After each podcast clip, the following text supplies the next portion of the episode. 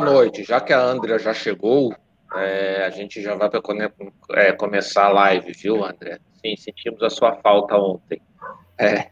Boa noite, pessoal. Sejam bem-vindos a mais um vídeo do canal do Sistema PET. Para quem não me conhece, eu sou Eduardo Antunes, fundador e diretor do Sistema PET, uma plataforma completa para gestão e divulgação de criadores de cães e gatos. Boa noite, boa tarde, bom dia para quem nos assiste ou nos ouve em outro horário. É, lembrando que a live de hoje vai estar disponível também no formato do podcast, então basta procurar aí no Spotify, Deezer, ou no seu player de música favorito por Sistema PET, tá? A gente está tendo uma audiência bem legal aí no, no, nos podcasts, tá? Tá rivalizando com, o, com os vídeos, então obrigado aí pela, pela audiência do pessoal do podcast. É, continuando hoje, a gente continua com a parceria com o Canyon Clube de Florianópolis, então a gente vai transmitir a live pelo canal do Canyon Clube de Floripa. Obrigado aí, pessoal, mais uma vez pela parceria. Sempre bom a gente poder divulgar e promover a criação de raças é, de forma séria e correta. Hoje o bate-papo é sobre uma raça muito inteligente e trabalhadora. Vamos falar sobre o Border Collie. Vamos saber se ele já superou alguns seres humanos nos quesitos inteligência e aptidão para o trabalho.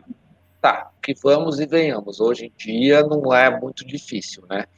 É, convidamos três reconhecidos criadores para nos falar como é conviver aí com esses peludos aí. A Fernanda Lima do Canil Dois Pastores, o Torbes Moreira do Canil Sol do Sul e a Camila Sacavícios do Empório dos Cães. Então, pessoal, sejam todos bem-vindos, obrigado pelo convite.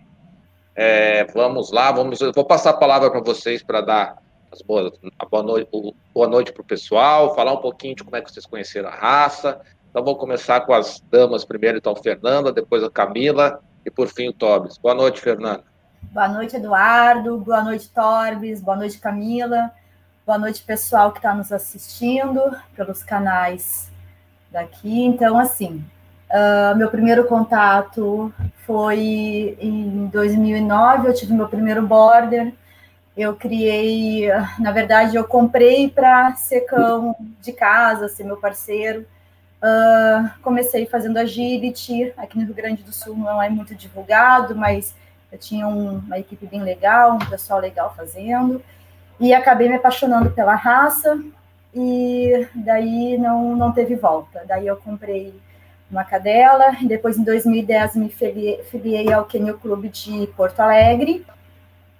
E, e daí eu só fui adquirindo, fui me apaixonando cada vez mais. Uh, fui entendendo os padrões, porque a gente começa criando border achando que né, é tudo igual, mas depois a gente vê que tem várias divisões dentro da raça, né? Então, uh, eu, por morar em casa, por não morar em campo e não, não ter espaço suficiente para cachorro de trabalho, eu acabei optando por, pelo cachorro de beleza, né? Eles, uh, eu acho que se, eles são bem mais adaptáveis para o meu padrão de vida. E meu canil é pequeno, uh, eu tenho poucos cães, amo eles todos, os aposentados, a maioria fica comigo e alguns eu dou, mas uh, eles são todos cães de casa, assim, sabe? Então, eu acho que uh, para quem está iniciando, uh, eu só desejo uma, uma, boa sorte. Eu acho que é um, eu acho que é melhor para mim, é a melhor raça do mundo, né? Eles são muito adaptáveis, assim, eles são mansos, extremamente carinhosos com o pessoal da família, com criança. E, e eu acho que é isso, Edu. Eu acho que eu acho que a, a, apresentação, eu acho que muita gente já conhece o Border Collie, né? E acho que é isso. Boa noite, Camila. Boa noite, boa noite a quem não me conhece. Meu nome é Camila Sacavícios, sou do Empório dos Cães. Meu contato com a raça ó, é super antigo. Eu sou do, da época que eu passeava com Border Collie na rua, absolutamente todo mundo achava que era um vira-lata. Até eu não era, eu sou veterinária, é, minha primeira border foi em 2003. Eu ainda não era veterinária e se eu levava num veterinário, colocava na carteirinha SRD. Né? Hoje em dia já a raça é quase conhecida por todo mundo, né? E foi aí que eu comecei com essa minha primeira border collie, a festa. É, então tem quase 18 anos aí, foi no início de 2003. E a partir de então, assim, fui me apaixonando pela raça, já já participei de agility, já competi muito, já vivi muito agility, sou árbitra de agility, né? Então, já tive escola de agility, já fui professora de agility, então já vivi muito intensamente o Border Collie de agility. E hum, lá para 2009, 2010, é, me envolvi muito com Border Collie de pastoreio também. Então, fui. Uh, tive um cão de criação do Torbes, que, que vai falar em seguida, que foi vice-campeão brasileiro de pastoreio em 2010. Então, já, já vivi bastante essa coisa do pastoreio também. E nesse meio tempo trabalhei também com terapia assistida por animais, né, com os cães fazendo terapia com com crianças, com pessoas com deficiências. E há alguns anos eu tenho me envolvido bastante na em cães de exposição de beleza também, vivendo. Então eu falo que eu tive a oportunidade de viver bem dentro, bem intensamente de todas, quase todas as versões, as vertentes da sinofilia, né? desde o esporte, do trabalho, da, da, da, exposição e da vida, né? Da vida com o cachorro, assim, do, do convívio, do cachorro de companhia. Então, falo, não consigo viver sem um border collie. Acho que não me vejo mais, nunca mais na minha vida, sem ter pelo menos um border collie junto comigo, né? Eu, tô, eu venho hoje o Empório dos Cães, ele é muito mais do que um canil de border collie, né? É uma empresa que, que atua em vários setores da, do mercado pet, né? Mas assim, a, a, criação da raça, a possibilidade de ter filhotes e tudo mais, é sempre uma coisa que eu não consigo viver sem, né? É, faz parte da minha vida, faz parte do, do meu DNA. Então, e, e, falando da raça, definitivamente é a melhor raça do mundo, mas não é para qualquer um, né? Tem suas particularidades e, mas estando dentro da sua rotina, é sem dúvida a melhor raça do mundo. Legal. Boa noite, Toby. Boa noite. Meu nome é Torbe, sou do Canil Sol do Sul. Eu conheci o Border Collie em 2002 na Expo Inter umas apresentações de pastoreio que eram realizadas lá pelo, pelo então André Camozato, que foi um dos primeiros, primeiros criadores de Border Collie de pastoreio no Brasil. Em 2004 adquiri meu primeiro Border Collie de pastoreio, né? E em 2005 adquiri uma, uma cadela de, de que era de, de agility, que era lá do Dan, a Sol, que é uma das primeiras fêmeas que eu tive. E a partir dali eu fui me envolvendo com o pastoreio, fui participando mais efetivamente da, de, de, treinamentos, aprendendo a treinar. Hoje eu treino meus cães, não treino para fora, só cuido mais dos meus cães mesmo. E o que eu posso dizer é que o Border Collie é um vício, principalmente o pastoreio também é um vício. Então a gente está envolvido sempre com essa raça e procurando cada vez mais divulgar ela. Né? Como disse a Camila, não é, um, não é uma raça fácil. Eu já tive várias experiências da raça também em casa. Já criei um apartamento no início.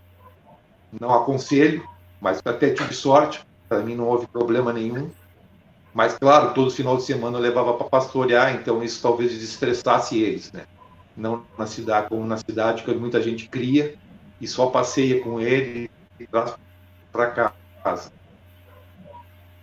Basicamente é isso. Depois desse tempo, até hoje dia, já são 18 anos, eu continuo ainda treinando meus cães e cuidando deles na, na minha propriedade rural que eu tenho no interior do Rio Grande do Sul. É isso. Não, muito legal. É, até estava comentando com os nossos convidados aqui que hoje a live está mais, mais agauchada, né? Então nós temos dois representantes aí do, do Rio Grande do Sul. É, mas vamos lá. Como é que a raça nasceu? Como é que ela era originária da onde? É, como é que a raça se desenvolveu? É uma raça nova? É uma raça mais antiga? Como é que é essa questão da, do histórico da raça? Quem quer responder aí? Eu acho como é veio do pastoreio do Torbes, eu acho que é esse. Eu acho é. que é Torbis também. Eu, pelo que eu andei estudando, tem bastante, eu acho que é a bola é do Torbis. Então fala aí, Torbis. Tá, ok. Olha, a raça ela foi oriunda em 1870, mais ou menos, na fronteira da Escócia com, com, com a Inglaterra. Eles selecionaram o Border Collie por aptidão de trabalho. Eles precisavam de cães que subissem as montanhas e recolhessem as ovelhas com mais facilidade, onde o cavalo não conseguia alcançar. Então, dali, em 1906, foi criado a ISDS, International Sheepdog Society, que começou a registrar os Border Collie do Reino Unido, que é a primeira entidade de Border Collie do mundo, praticamente, a registrar, ter o seu cartório. A partir de, de 1995, a CBKC criou, eu acho que a FCI criou o padrão de raça, que hoje muitas pessoas que são da cidade, que trabalham com, com Border Collie, mais especificamente na cidade, conhece como um padrão da raça do Border Collie. Né? E a SDS tinha uma preocupação diferente, um pouco que a CBKC tem hoje, que é o cachorro de beleza, né? A, SDS trabalhava com cachorro, cachorro de, de trabalho, no caso. Então ele seleciona o Border Collie por aptidão de trabalho e não por aparência morfológica, que é o que hoje a gente tem os cartórios no, no Brasil como a CBKC, e independente tem no pastoreio um cartório que só está registrando border collie de trabalho, né? Para isso o cachorro tem que ter aptidão de trabalho. Então acabou sendo uma divisão na, na, na, na raça, né? Então praticamente já é mais de 200 anos de seleção de border collie. A partir de 1990 foi criado o padrão da raça, mas já acho que na Inglaterra já existia o registros de border collie de padrão de raça deles, criado antes da FCI. Né? Tá, não, mas peraí, deixa eu ver se eu entendi. Então, assim, a raça ela já é bem antiga, mas ela foi reconhecida só no, na década de 90, foi isso? Mais ou menos. Não. Uh... Em 1906 foi criado a ISDS, International Sheepdog Society. Eles registravam Sim. os Border Collies só de pastoreio. E em 1995 foi criado o padrão da raça de Border Collie, que é o que a gente está acostumado hoje em dia. Foi em 95, pela FCI, que é o padrão de raça que, que a CBKC uh, eh, divulga hoje, que a gente todo, todo mundo conhece, né, como padrão de raça em relação a cães de, de, de beleza. O Border Collie de trabalho. Não sei se tu quis entender. Não, sim, quer dizer, é, é, o padrão, quer dizer, já existia ele há, 200, há, há tempão. As FCI só reconheceu recentemente é, é aquilo que já existia há muito tempo. Sim, é duas, é duas coisas antagônicas. O exemplo, o Border Collie de pastoreio por SDS, que é uma entidade antiga que registrava os Border Collie de pastoreio, ela não se preocupa, vamos supor, com a predominância branca. Eles, para eles, o importante é o cachorro que trabalha. Já o padrão da raça da CBKC tem essas, essas, esse regramento que, que o mais, mais branco é problema. É registrado mais branco, a CBKC aceita né, o registro de, de cães com um pouquinho de mais branco. É muito basicamente legal, é... essa diferença, assim, né? É, eu gosto muito de, de, de, raças que trabalham. Embora tenha sido criador de, de Chau Chau, que não faz trabalho há, há alguns, alguns milhares de anos, né? É, eu gosto, eu, eu, na semana passada a gente falou com os criadores de Dogo, né? E eu perguntei, que é uma raça composta por várias outras raças, mas ficou só branco, praticamente, com exceção de umas manchas e tal. Mas eu perguntei, por que, que é o branco? Né? Mas não, o branco é porque quando ele vai caçar, o, o, o, o caçador ele precisa identificar rapidamente o cachorro lá no meio do mato. E o branco se destaca no meio da penumbra, né? Então, então eu, eu acho muito interessante essa questão é, do trabalho, porque ela explica por que, que o padrão tem que ter algumas coisas. E da mesma forma como a gente vê que o padrão de raça às vezes tem que fazer, sofrer alguns ajustes, porque querendo ou não, se ele não refletir uma boa aptidão do trabalho, o padrão está errado. Tem que ser feito o devido ajuste do padrão. Né? Então, da mesma forma, se, se o branco não faz distinção no trabalho, vira uma questão realmente só estética, né? Quer dizer, mas é, eventualmente isso pode ser ajustado. Pode falar, Camila. Existe algumas, é, com relação ao branco, existe algumas vertentes que o, o, pastor original é de ovelhas, né? Então, assim, ovelhas normalmente são brancas e podem confundir o, o, Na verdade, isso é uma discussão meio que interminável, assim. E está relacionado com é. saúde também. Então, por isso que se busca a, realmente fugir disso. Mas uma das coisas que você está falando, eu também sou apaixonada por cães de trabalho, até por isso que vivi no pastoreio por muitos e muitos anos. Só não, não vivo hoje porque não tenho condições de tempo para isso mas, por exemplo, com relação a, a, padrão, né? Um cão, um border collie pastoreando está sempre com a cauda baixa, né? A gente, no pastoreio, fala assim, ah, cachorro que está com a cola alta não está pensando, né? E, e, e, isso se reflete, e eu acho muito interessante, por exemplo, em exposições de CBKC, que não tem nada a ver com o pastoreio, mas uh, um cão, ao se movimentar e, e a cola, a, a cauda, eu tô pegando o gauchês já, chamando é, cauda de cola. Exatamente, eu ia perguntar, mas tu é gaúcha também, porque chamou cola. E, e então a, a, a cauda a, a, baixada, por exemplo, a cauda alta, mesmo numa exposição de beleza que não tem nada a ver com o trabalho, é penalizada. Então, é, é o reflexo do, do, do cão de trabalho é, no padrão da raça, né? Que, que no, no pastoreio, de fato, eles todos trabalham com a cauda abaixada, e isso não é uma questão estética, isso é uma questão de instinto, é uma questão de, de comportamento mesmo, né? É, né? É, característica. A gente fala, cachorro que está é, no rebanho com a, com, a, com a, cauda, ia falar cola de novo, com a cauda alta, não está pensando, não está trabalhando, está só brincando. Então é muito importante, assim, é, entender que o padrão de fato tem alguma coisa. Claro que algumas coisas são estéticas, ah, o tamanho da orelha XYZ. Algumas coisas é para ter uma composição realmente harmônica, de deixar o cachorro mais bonito, o que é bom também, né? Porque não? Todo mundo gosta de ter um cachorro bonito em casa, não, o, e o padrão tá, tá ali para isso, mas não. Nem tudo que está no padrão é só para agradar aos olhos, é só para ter uma questão de beleza. Eu mesmo prefiro, eu prefiro ter o, eu chamo no pastoreio bebê, porque as pessoas do pastoreio não, dizem, muitos dizem que o cachorro bom de pastoreio é o feio. E eu digo que eu prefiro criar o bebê, o bom e bonito. O bom e bonito. É. O, o, o, Zico, que era meu cachorro de criação do Torres, né, que foi vice-campeão brasileiro de, de pastoreio em 2010, era um cachorro falando nossa, mas esse cachorro de pastoreio, mas ele é tão lindo. Eu falei, tá, mas por que, que ele tem que ser feio para ser bom de pastoreio, né?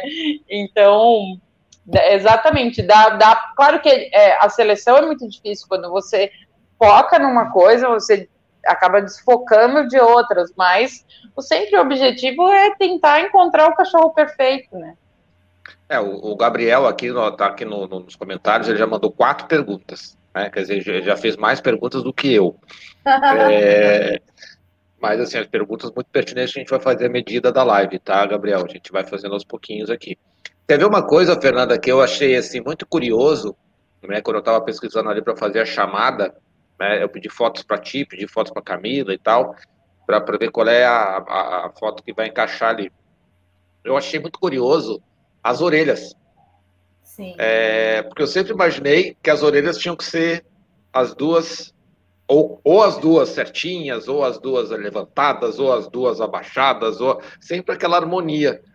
E eu é, percebi que vocês mandaram fotos com o cachorro com uma orelha alta, outra orelha baixa, eu, isso me chamou muito a atenção e eu não fui olhar o padrão. Digo mesmo que não fui olhar o padrão. Não, mas na verdade eu... o padrão, o padrão da raça, ele está, é, está estabelecido no mesmo no padrão da raça da CBKC, é qualquer tipo de orelha é aceitável. No entanto, que até para cachorros de beleza, esses que vão ser genética fechada de beleza, existe. Eu, particularmente, eu tenho o meu gosto de orelha, né? Que é aquele orelha com a pontinha caída, né? Mas uh, todos os tipos de orelhas são aceitáveis. As em pé, aquela que é em pé, uma em pé e uma caída, aquelas são, são mais caídas, aquelas semeretas, todas elas são aceitáveis. E é de gosto, Isso. tem gente que gosta, acha o cachorro mais expressivo com as duas, né, levantada. Eu já prefiro caída, mas uh, são todas elas são aceitáveis, né, no padrão da raça CBKC, né. É, isso, isso vai muito é... ao encontro do que a gente estava conversando, né, quer dizer, esteticamente falando, eu imagino, eu posso estar falando uma grande besteira, mas o, aquele cachorro de exposição que está com as duas orelhas eretas ou as duas baixadas, vai ter vantagem quem está com uma ou outra, ou não? Não, mas às vezes, às vezes perde até na questão que a Camila falou da movimentação, né? Não, às vezes não, né? Às vezes, e, e questão de temperamento, até o temperamento na exposição, ele é a, observado, né? O cachorro não pode ter medo também, a, a, os juízes observam até a, cola, que nem diz a Uh, se está entre as pernas, se o cachorro está agora, agora quem diz a Camila, né? A é. é uma expressão da Camila agora, não é mais uma expressão de gaúcho. Agressividade também, tudo isso é contado, porque assim, a gente não pode observar só a questão estética do, né, do, do, do cão em si. O Border Collie, uh, ele tem uh, um temperamento também que é descrito na raça, né? Que é observar, foi observado que nem o cão de pastoreio, e tem que estar presente na raça, né? Ele tem que ser um cachorro e não pode ser agressivo, né? Ele tem, uh, ele tem que ter, a gente fala de olhar, né? O, o, o cachorro tem que ter expressão, né? Uh, até fugindo do assunto, para quem cria cavalo crioulo também, exposição, se não tiver expressão, o cavalo, o, vamos dizer, o juiz já não gosta, entendeu? Isso tudo é, tudo conta. Então a questão da orelha é todas elas são aceitáveis, enfim. E justamente isso, é, esse padrão assim tão permissivo em termos estéticos, é justamente por ser uma raça que tem o seu temperamento muito preservado, ou pelo menos queremos que tenha de fato esse temperamento, essa aptidão para trabalho muito preservado. Na verdade, saber pastorear não é algo que se ensina a um border collie, é um algo é algo que está no sangue, que tem que vir. E, infelizmente, não são todos os cães que têm um instinto tão aflorado como deveria, mas deveria, como como é o exemplo da ISDS, que só registra cães com aptidão comprovada.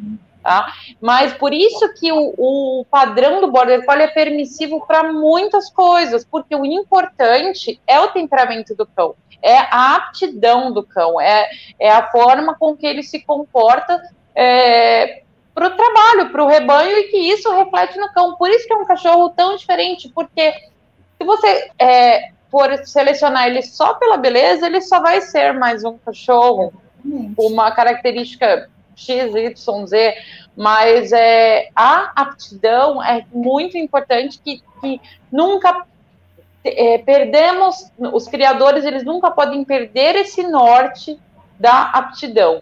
Quando você foca um pouco mais em beleza, é questão de foco. É igual o Torbis falou, não precisa ser feio para ser bom de pastoreio, mas também não precisa ser um, um pamonha para ser bonito. O ideal é gente do mesma, da mesma forma que ele também que ele fala que quer o bebê, né, o bonito e bom, eu também quero o, o bom e bonito. Então, a gente nunca pode perder essa essência do Border Collie, que é o cão de pastoreio. Mesmo que a gente more na cidade, que você vai ter um Border Collie e nunca vai ver uma ovelha na vida, mas não tem importância, não significa que a gente tem que esquecer que ele é um cão que nasceu para isso, que é um cão que tem que ter esse instinto no sangue, que tem que ele é ele é o que é porque foi selecionado para isso, por ser um cão pastor. E isso uh, vai se traduzir naquele cão que é super apegado ao, ao humano, super obediente, super inteligente, capaz de resolver pequenos dilemas sozinho, e tudo isso que deixa a raça tão especial assim. Adorei o Pequenos Dilemas, sozinho. É, é eu, eu, eu, falo muito isso, assim, que é tipo aquele cachorro que, que, que se tá um portão fechado, dá, dá a volta na casa para se resolver sozinho, assim, são os pequenos dilemas da vida. Isso que, que faz um cachorro tão incrível, que todo mundo fala, meu Deus, como é inteligente. Não é só uma inteligência bruta que nasce sozinha, mas é isso, é essa capacidade. Por quê? Porque isso tem a ver com a origem porque o, o cachorro está lá pastoreando a 400, 500 metros do, do, do pastor, do humano. Ele tem que ter condição de se resolver sozinho ali. Essa é a função dele, de se uma ovelha sai e desgarra e está lá longe, ele não depende do comando do, do humano, né, do, do condutor, para ir lá buscar aquela ovelha. Ele consegue saber, ele sabe, ele tem que saber que tem que ir buscar e arrebanhar de volta. Então, por isso que se faz uma raça tão especial e tão dita como inteligente, mas a, a, o resumo é, é, bem isso mesmo, a capacidade de resolver pequenos dilemas sozinhos. Show de bola. Ô Torbes, é, essa questão assim, quer dizer, o, o, o cachorro, ele me parece que para fazer o trabalho é extremamente visual, né? Quer dizer, ele, normalmente ele faz o trabalho durante o dia, não é tão dependente de faro nem de audição, né? Eu imagino eu, falando aqui como um completo leigo, né? Talvez sejam por essas questões é que as características de orelha e talvez de comprimento de focinho não sejam tão rígidas, ou talvez seja por isso que o, que o padrão da raça é tão aberto. Isso faz algum sentido o que eu falei? Não. Não, a audição é, é, é fundamental. Como disse a Camila, eu lancei o cachorro para buscar um rebanho atrás de um cerro, ele tem que ter o poder de resolução para trazer esse rebanho para mim. Senão ele vai ficar um cachorro robô. Seria comandado só por comandos. No momento que tu parar de apitar ou parar de dar o comando de voz, ele vai parar. Então tem cachorros que param e não sabem o que vão fazer, porque foram treinados, condicionados. Então eu sempre digo que o treinamento, além de tu exigir o comando do cachorro para fazer um determinado trabalho, ele tem que, quando ele não tiver na tua visão, ele tem que ter o poder de resolução. O bom border collie, né? Mas às vezes é um vício que o treinador coloca no cachorro, ele ficar condicionado àquele comando. Então, mas as orelhas não tem muito muito a ver. O que eu tenho visto hoje em dia, agora colocando esse teu, teu gancho, tenho observado muito em cachorros de pastoreio, um problema que está afetando os border collies, que são problema de surdez, né? Então, às vezes, tem cães. Eu mesmo tive uma, uma cadela que fui muito bem, ela foi bem até um determinado momento, e a partir dos quatro anos ela começou a ficar surda. E o pessoal do pastoreio achava que aquele cachorro que ela era um cachorro teimoso. E na realidade é um problema que nós estamos enfrentando no Brasil, que é os genes da surdez. Então a gente tem que ter muito cuidado nos cruzamentos de border collie para não não ter incidência muito alta de surdez da, na, na, raça, principalmente eu tenho notado isso no pastoreio, não sei se as meninas têm notado algum, alguma relação a isso na, na, na, na beleza, né? Mas tenho notado que tem cães que começam ouvindo muito bem, a partir dos 4, 5 anos começam a ficar surdos. A eles ouvem perto de ti, a 50 metros, acima de 200 metros eles já não ouvem mais. Isso que o Torres falou, a gente está assim, é, bem empenhada, eu, inclusive, junto com o laboratório aqui da, da região, Centervet, de Jaguariúna, agradeço demais, o Centervet é super empenhado em, em tentar ajudar a resolver essas, essas questões genéticas então, assim, estamos validando até o exame aqui na, no Centervet de surdez. Então, assim, estamos estudando. Ainda não temos, eu, eu, pelo menos, ainda não tenho uma resposta exata sobre isso, mas é algo que está preocupando, sim, principalmente nas linhas de pastoreio e agility. Em beleza, a gente ainda não, não, não sente tanto, assim, mas talvez até porque é, a surdez é uma coisa que demora um pouco. Se o se é um cachorro comum de casa que não tenha tanto é, necessidade de responder a comandos, talvez demore um pouquinho mais para perceber, né? Diferente de um cão pastor ou um cão de agility que fica mais óbvio a deficiência, né? Que de repente o cachorro tem um desempenho e, e, e, e passa a perder. Mas é algo muito importante, sim, que está sendo levado em consideração. E aí, pegando o gancho da pergunta do Eduardo com relação ao padrão e e a estética, né? O que é muito marcante são os olhos, que a Fernanda até já, já falou, né? O power eye, né? Que o, o Border Collie é um cachorro que conduz o rebanho com o olhar, né? Ele é silencioso, ele não late, e principalmente em rebanhos de ovelha ele não morde, ele não, não, não agride, e ele conduz com o olhar, com o movimento e com o olhar. Então isso tudo é muito importante no padrão, esse olhar cativante, poderoso, e o andar, né? Andar assim. Uh, a movimentação é muito importante, deve ser muito avaliada num julgamento de padrão também, né? Que é um, é um padrão que não é, está, é um cachorro parado, você não vê isso, mas por isso que é importante e se avalia de fato a movimentação, que isso sim é, é muito importante. O resto é aprumos, claro, né? Que um cachorro precisa ser bem aprumado para para executar um bom trabalho por bastante tempo e, e por longevidade, né? Uh, questões de linha superior, pescoço, mas acaba que, por exemplo, no caso de orelhas, acaba sendo um detalhe mesmo, um detalhe estético e, de fato, muito aberto. Ah, perfeito. Eu vou. O, o, o, o Torres cansou de ficar de pé, né, Torres? Tá certo? Né? Não, tive que dar uma saída. É, eu só vou pedir para vocês falarem rapidinho da onde vocês estão falando, qual cidade. Ah. É, porque o, o, pessoal me perguntou aqui, tá, mas é, da onde que, que, eles estão? Então, rapidinho, se falar de onde vocês estão falando, de onde é o Canil e tal, rapidinho. Estou começando com a Fernanda, depois com a Camila, o Torres, e volta para mim que eu tenho uma pergunta para o Torres para fazer. Eu sou de São, nós somos de São Leopoldo, Canil é em casa mesmo, São Leopoldo, Rio Grande do Sul. Eu estou em Campinas, estado de São Paulo, no Empório dos Cães, sempre, sempre aqui. Campinas, São Paulo. 100 quilômetros do, da capital. Eu estou em Cruzilhada do Sul, no momento, na propriedade rural, mas às vezes eu fico em Porto Alegre também. Meus cães vão e voltam comigo. Alguns ficam aqui na fazenda, outros ficam rodeando. É Pau do Sul. Cruzilhada do Sul, Rio Grande do Sul. É, é, é.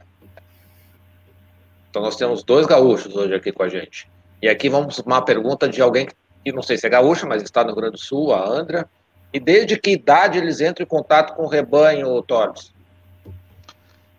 Eu faço assim, eu, geralmente eu, eu eu começo a dizer, eu, a partir de três, quatro meses, eu faço contato com a Então lá vejo que tem isso que a Camila comentou aí, ele em sistema de caça, ele começa a correr atrás das ovelhas, né, ele está com a colinha levantada, ele está brincando. Então, a gente começa com os três, três meses, quatro meses, vai colocando uma vez por semana, dez dias, né? Mas o treinamento propriamente dito, a partir de dez meses de idade, pode cobrar alguma coisa deles e é muito relativo também, porque cada border collie é um indivíduo. O treinamento geralmente não é igual, não é um padrão igual para todos o pastoreio. Né? Alguns são mais precoces, outros são mais tardios.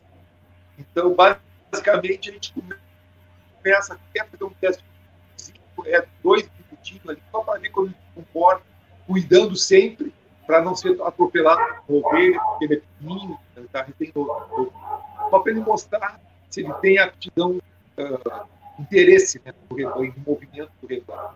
É muito subjetivo, mas o treinamento, se ela quer saber como treina, a partir de quando começa treinamento, a partir de 8, 10 meses. A gente vai colocando, a partir dos 3 meses, 4 meses, 4 meses vou colocar. Vai colocando um pouquinho, um minuto para ver, uma vez por semana, e aí vai, aos poucos, vai analisando o comportamento melhor. Aqui eu vou pegar uma das perguntas do Gabriel, viu, Gabriel? A gente vai fazendo as perguntas aos pouquinhos. Ele perguntou que a raça Border Collie tem se tornado cada vez mais popular. O fato de estar na moda facilita o trabalho dos criadores de fundos de quintal e prejudica o trabalho dos criadores responsáveis. É, aí eu vou fazer já um adendo. Quantos filmes né, já apareceram Border Collie? Né? Oi? Tá me ouvindo, Toby? Eu estamos se ouvindo. Meio baixo. Aumenta tá aí bom, um pouquinho, então. Pessoal, tá, tá legal o som aí, pessoal. Só dá um ok ali. Tá.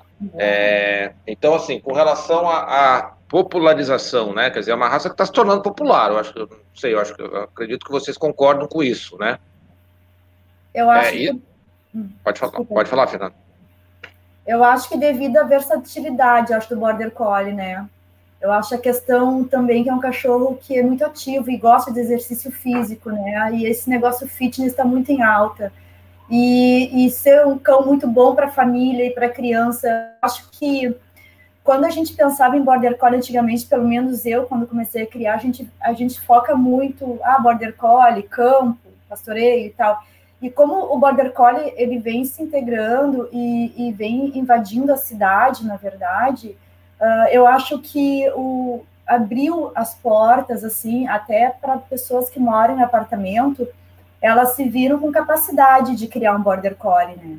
Eu vendo Border Collie para apartamento, eu digo para as pessoas, né, todas as necessidades, né, que o Border Collie exige, né, mas é possível. A pessoa, ela, ela querendo, né, e ela se, se uh, uh, e ela se motivando, é, é, é fácil, é muito possível ter um border collie apartamento. Eu, eu tenho relatos de muitas pessoas que eu vendi que são felizes, né? E, e, e tem o cachorro como o centro da família e ele se adaptou super tranquilamente.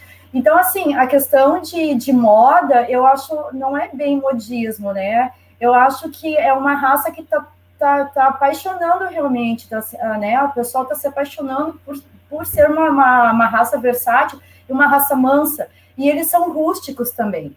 A rusticidade faz criar um border collie da maneira mais fácil, né? Porque é um cachorro primeiro que é um cachorro fácil de, de cuidar, né? Em questão assim, em questão de uh, vamos dizer de higiene, né? É um cachorro que não necessita de muitas coisas, ele não precisa ser tosado, né? Ele, não, ele com escovação suficiente na semana é um cachorro que se mantém limpo, né? A questão de banho, é um cachorro que não precisa tomar muito banho também. Então, isso tudo envolve, né, a, a questão de a pessoa querer, né, uh, ter um border collie em casa, nem só o criador, uma pessoa, às vezes um casal, uma pessoa sozinha, né? Então, acho que não é questão de moda, é questão da, uh, da facilidade, talvez, de ter um, um cão tão querido e ele é um cão é excepcional, né? Não, não tem nada assim. Eu sou apaixonada pelo border collie, então acho que é isso. É, Com relação ao, ao posso, posso pegar da pergunta assim, ah, se abre para criadores inescrupulosos e tudo mais. Eu acho que sim, é um problema. Só que, eventualmente, pode ser alguma coisa que, que, que tem dois lados porque também tem maior informação, né? Então, assim, como a raça está mais em voga, é, ela tem mais possibilidades de mais informação. Então, talvez compra de picareta quem quer, porque a informação tá aí, tá dada, tem um monte de gente falando um monte de coisa boa uh, com relação aos cuidados que tem que ter, uh, as doenças hereditárias da raça, como escolher um bom criador, e tem muitos bons criadores. Então, comprar de um criador picareta, eu, eu, responsabilizo quem compra também, porque é preguiça de pesquisar, é preguiça de procurar, é preguiça de estudar, é compra no, no impulso porque está ao, ao porque está na moda ou porque tem à disposição. Então, é, estar se popularizando tem a parte ruim de abrir mais para picaretas ou, ou qualquer coisa do tipo, mas também tem a parte de que tem mais informação disponível. Então só é enganado quem quer, porque se você der um Google, se você procurar em alguns grupos, ou mesmo se informar com quem tem, já que tem bastante gente que tem, tem muita chance de ter boas informações e, e fazer uma compra correta e, e, beneficiar um criador correto. Eu sempre digo que a, a um dos principais culpados de maus tratos, de exploração animal, é quem compra. Porque a responsabilidade é de quem compra. Porque se você está comprando, você está financiando uma coisa. Se você não sabe de onde vem seu cachorro, sabe? A responsabilidade é sua. Ah, porque tá mais baratinho, ou porque tá mais fácil, ou porque tá qualquer coisa, e você esquece toda a cadeia. Então, uh, é responsabilidade de quem compra também. Se não tivesse comprador para picaretas, não teriam picaretas. Muito bem. A, a, o arquiteto ar, arqui, arquei, Arqueria Wolf. Ixi, desculpa, pessoal. Aqui ele falou, o Fernando Wolff, aí fica mais fácil, Fernando Wolff. Torbis, poderia informar a respeito da data e local do final, do, do final de pastoreio? Aí a Jéssica falando, é, boa noite, chegando atrasada. Jéssica, é, presta atenção nessa informação do, do, do aí, porque depois você faz aí com a André, aí com a Duda, aí faz uma excursão para ir lá ver o, a questão do. Fala um pouquinho para gente, Torbis, aí dessa, de como é que funciona essa questão de, de provas de trabalho, se tem competição. Fala um pouquinho para gente aí com, com, com, relação a isso, que eu acho que é um. Eu, eu adoro ver cachorro trabalhar, eu, é, é, é uma coisa que me encanta muito e realmente eu se não fosse por essa loucura toda que a gente está vivendo, eu com certeza ia ir para ia ir para ver aí. Fala um pouquinho para a gente como é que funciona, como é que é, para quem não conhece. A final do Campeonato Brasileiro, passeio, estava marcada para ser em Minas Gerais. Não sei se vai ser, tem uma data de Existe, vai ter a final da semana que vem, vai ter a final de propriedade. Tá cortando. Ô Torres, ô Torres, teu áudio, teu áudio tá, teu áudio tá picotando bastante, assim, tá ficando, tá ficando difícil de ver e acabou de cair a luz da Fernanda ali, mas tá tudo bem, Fernanda. Eu dei um soco é no computador aqui. É só o momento cômico da live. Tá me ouvindo tá. melhor é... agora? Agora melhorou. Acho que, vamos lá, vamos tentar de novo. Tá mais perto, eu acho que também Eu vou, vou, vou repetir. Final do brasileiro, que acho que foi a pergunta que ele fez aí, vai, é, ela estava marcada para ser em, em Minas Gerais. Eu não sei se, em função da pandemia, qual é a data que vai ser. Se tava, não estava uma, uma data precisa. Né?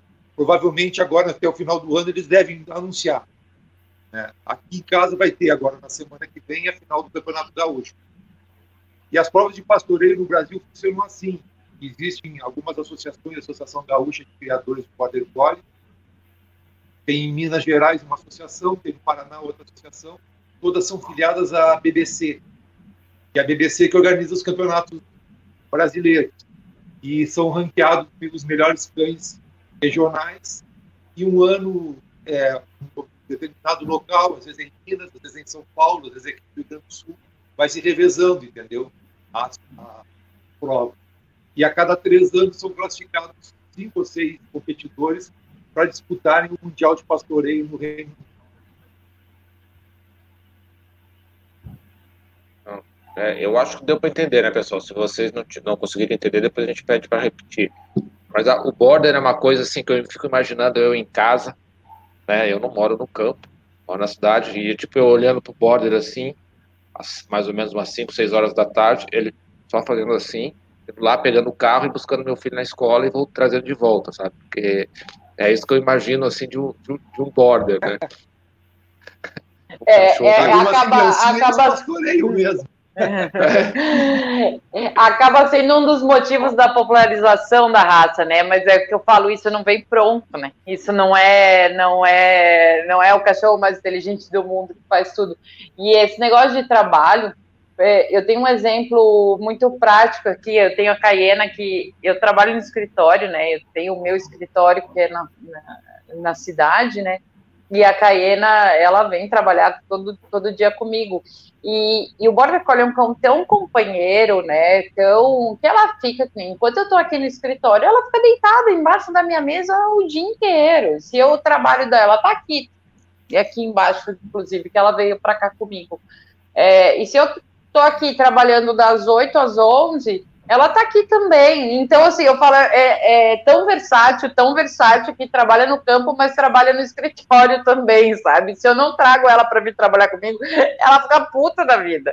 Então, é o tal, tipo, ah, preciso trabalhar, entendeu? E aí vai, recebe os clientes lá embaixo, coisas do tipo, ou simplesmente fica no pé da minha cadeira, porque é um cachorro muito conectado com o dono. Essa é, assim, a, a grande coisa apaixonante do Border Collie. É, eu falo, é aquele quando alguém pergunta, ah, o Border Collie é muito apegado. Eu falei, é, é aquele cachorro que você vai tomar banho, ele deita na porta do banheiro do lado de fora te esperando. Esse é o, ah, claro que cada cachorro é um cachorro, nem todos os cachorros são, são iguais, mas assim, a grande maioria é, é, é essa essência do Border Collie, estar junto com o que quer que seja, e, e ser fiel ao dono e estar ali pronto para qualquer coisa, pronto para trabalhar uh, ah, para você, para fazer o que você tipo, você é meu pastor, você é o meu, meu sabe, meu sonho, né? Eu, eu falo, o humano do Border Collie é isso, né? Pelo amor de Deus, é, é, é, é eu quero te agradar. Por isso que eles são tão é, ditos como tão inteligentes, porque eles gostam demais de agradar o humano. Então eles acabam se adaptando e fazendo várias coisas porque eles gostam de agradar. É da natureza deles agradar e de preferência fazendo coisas legais, né? Então por isso que também gostam de, de aprender um milhão de truques, um milhão de coisas, ou, por exemplo, praticar agility, ou ir nadar e, e, e fazer coisas junto com, com o seu humano. Isso que a Camila falou é interessante. Uma cadela de 15 anos. Eu tô sem áudio, né? Ah, é, o, o, o Guaraci perguntou o que é correto no border, eles caindo orelhas de pé. A gente já falou sobre isso. Volta lá para o iníciozinho, mas assim, resumindo, tanto faz. Fala aí, Tório. Não, eu estava lá complementando o que a Camila falou. Eu tenho uma cadela de 15 anos a sol. Até os 8 anos, ela fez pastoreio. Hoje ela já está surda, já está com probleminha de Alzheimer. Mas é interessante que aqui fora ela fica dentro de casa comigo, eu, eu viajo, ela vai junto e eu saio para treinar os cães. Ela fica na área deitada, ela sabe que ela não tem mais condições de treinar, deita ali e fica parada, deitada ali o dia inteiro. Se eu ficar duas, três horas treinando os cães no campo, e quando eu volto, ela está me esperando. Cheguei, ela me vê chegar pelo cheiro e sai me seguindo dentro de casa. Eu vou para o quarto, ela deita do lado e fica ali. E as pessoas falam, ah, como é que pode ter uns border collie desvio comportamental, né, de que são agitados?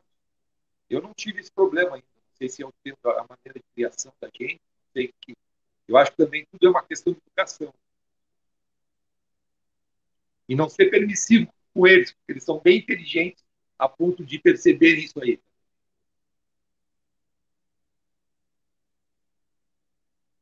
Se eu puder complementar o que o Torres falou, eu acho que eu entendi bem, o áudio dele ficou meio, meio é, soluçado, mas é, é muito. Eu ouço muito isso. Quando as pessoas vão na minha casa, eu tenho mais de 30 border collies, tá? É, que, que moram comigo.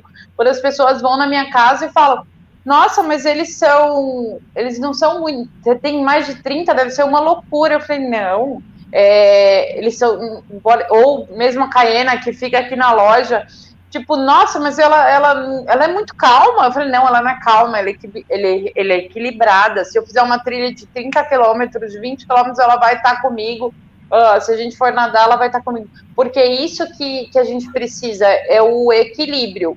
Quando eu, quando eu falei assim, quando a gente cria cães mais um, menos estricnados, assim, um pouco mais calmos, pra, porque não tem ovelhas para trabalhar, não tem é, grandes propriedades para trabalhar, mas é um cachorro que tem que ter a essência do border collie. A essência do border collie está no equilíbrio. Aquele cachorro muito louco, muito estricnado, que não para um minuto, não é um border collie típico. Isso é um desvio de temperamento ou um cachorro que não está completo. Né? Quando você oferece tudo que o cachorro precisa, você tem um cachorro equilibrado. Então, eu falo, o, o, a minha definição assim de border collie é aquele cachorro que vai uh, fazer uma trilha bem louca com você, nadar o dia inteiro, subir uma montanha, uh, mas que também vai te acompanhar num passeio no shopping, vai te acompanhar num restaurante e se comportar, ou vai maratonar uma Netflix num domingo chuvoso no sofá. Esse é o Border Collie perfeito e esse é o Border Collie possível, tá? Então vai desde a da seleção de cães equilibrados e também proporcionar ao cão tudo aquilo que a gente tem que oferecer ao cão, né? É, um nível de atividade é, razoável, uma educação mais importante, né? A parte da educação para conseguir ter esse equilíbrio e ter um cachorro perfeito, um cachorro feliz e um cachorro feliz que vai fazer uma família feliz, porque é coisa melhor do que a gente não ter que abrir mão de absolutamente nada por causa do nosso cachorro. Eu falo, eu não preciso abrir mão de nada, porque meus cachorros eles eles topam tudo e eles estão preparados para tudo. Se eu vou, vou ver, fui viajar para Argentina levando meus cachorros, tranquilo, vão dormir em hotel comigo e vão se comportar, vão, vão num restaurante comigo e vão se comportar, e, e também vamos fazer uma trilha bem louca, vamos também. Então, acho que esse é o grande ponto, é o cachorro equilibrado. Ah, perfeito. É, a Patrícia aqui fez, um comentário aqui, ó, outro cuidado que muitos criadores não, não têm cuidado, é de que ao expor aos, aos compradores que raça que demanda muita atividade, e vemos muitos tutores que não dão, não dão aos cães, pa, que dão. Ah, deixa eu começar de novo. E vemos muitos tutores que dão os cães para adoção, que não conseguem dar atenção e cuidados que precisam. Estou em vários grupos e há muitos cães para adoção. Não sei se é border, né, Patrícia? Mas enfim. É, aí eu vou fazer, eu vou pegar esse gancho que é lá do comentário dela e vou perguntar o seguinte: antes eu perguntava a pergunta ao contrário. Vou perguntar para vocês da seguinte forma: quais, qual é o, a, o cenário, qual é a família, qual é o estilo de vida que vocês não recomendam pra, para o, para o, para comprar um Golden, para ter o Golden? O Border. O Border. O Border. Vamos lá, eu quem? Acho que a, a pessoa, eu acho que independente de onde a pessoa mora, né? Eu tinha falado antes, eu vendo cachorro para apartamento, mas a pessoa ela tem que estar ciente das necessidades do border, né? Então, a pessoa sedentária, com certeza, né? Porque o border, ele, além de exercício físico, também precisa de exercício mental, né? Eu acho essencial para o border. Então, tu não vai conseguir ter um border se tu não é uma pessoa, se tu é uma pessoa que vai querer ficar né, a Camila citou que a cadela dela fica, se ela quer ficar né, maratonada, na Netflix. Tá, mas isso aí também não é todo dia, né? Tu não vai ficar né, 24 ah, horas, sete dias na semana, ligar no sofá e o border vai ser feliz. Com certeza não vai. A não ser que tu tenha um campo, tu more para fora e ele possa se divertir, trabalhar sozinho. Mas mesmo assim, eu acho que ele não vai ser um cachorro feliz. Eu acho que a pessoa sedentária, com certeza, né, a pessoa que não gosta de passear, e eu, eu acho que vai, começa por aí. Né? Eu acho que começa por aí. Eu, eu sempre defino assim, ó, que o Border Collie é um estilo de vida, é um cachorro que faz parte da sua família. Se você quer ter um cachorro só por ter, não vai dar certo. Se você quer ter um cachorro de quintal, é, não vai dar certo. Quando eu falo cachorro de quintal, assim, não significa que o cachorro tem que estar dentro de casa, não é isso. Eu, eu, me refiro a cachorro de quintal, aquele cachorro que você nem vê o cachorro, sabe? Alguém coloca comida, lava o quintal e tudo mais. Esse definitivamente não é o perfil do, do de quem tem que ter um border collie. O perfil de quem quer ter um border collie é quem quer ter um cachorro que faça parte da sua vida praticamente sete dias por semana. Não é aquele cachorro que dá para você esquecer que ele existe. Justamente o que eu falei. É, é, o equilíbrio, é fazer parte da sua vida, do mesmo jeito que a nossa vida. A gente não está na pauleira todos os dias, o, e vai ter momentos mais ativos, menos ativos. Ninguém aguenta ficar em casa o dia inteiro ou ninguém aguenta ficar na pauleira todos os dias. E com o Border Collie é a mesma coisa, por isso que eu falo, é um cachorro que precisa fazer parte da sua vida, é um cachorro que vai fazer diferença na sua rotina. Se você não está, se você quer manter sua rotina do jeito que ela é e ter um Border Collie, talvez não é, não seja de fato cachorro é, adequado. Um cachorro que vai mudar a sua vida e precisa, precisa fazer parte da sua rotina. Eu vou fazer uma, assim, vou fazer uma pergunta, se o Tobis quer complementar alguma coisa, mas não já faço a, a próxima pergunta. Bom, a única coisa que eu ia perguntar com a Camila que é o correto. Meus border collies de pastoreio, aqui na propriedade rural, aqui fazendo, a minha sala fica aberta. Estou sempre interagindo Ele sabe toda a minha rotina. Quando eu vou sair para treinar, já me cuido. Quando eles vão comer, ele já sabe a hora que eu vou dar comida. Uma coisa tão interessante que ele sabe mais do que eu dele.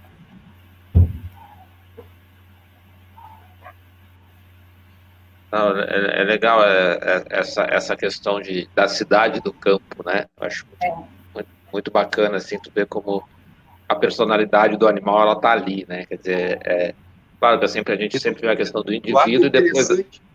É interessante, eu, eu tenho uma casa em Porto Alegre, e o pátio não é muito grande. Os cães que eu participo de provas de pastoreio, tem cães, eles ficam sempre comigo. Tem alguns cães que ficam na, na, na na propriedade rural. Mas eu tenho mais contato com provas, eu levo para lá e trago para cá.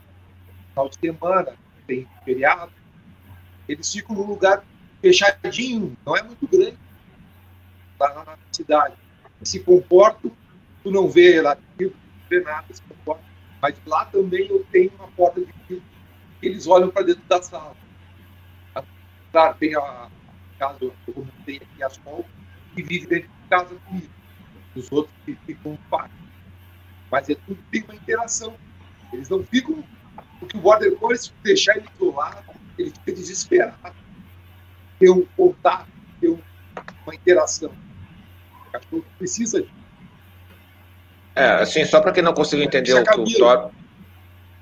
Só um pouquinho, Thor, só deixa eu falar que quem não entendeu, ele estava falando Sim. da questão do, do, do, do, que quando ele está lá no campo, os borders olham para ele e já sabe, já sabe tudo que vai acontecer, né? Basta o olhar, ele é troca de olhar, e sabe, agora nós vamos treinar, agora a gente vai vai eu vou, vou ficar de boa, vou ficar descansando, quer dizer, intera...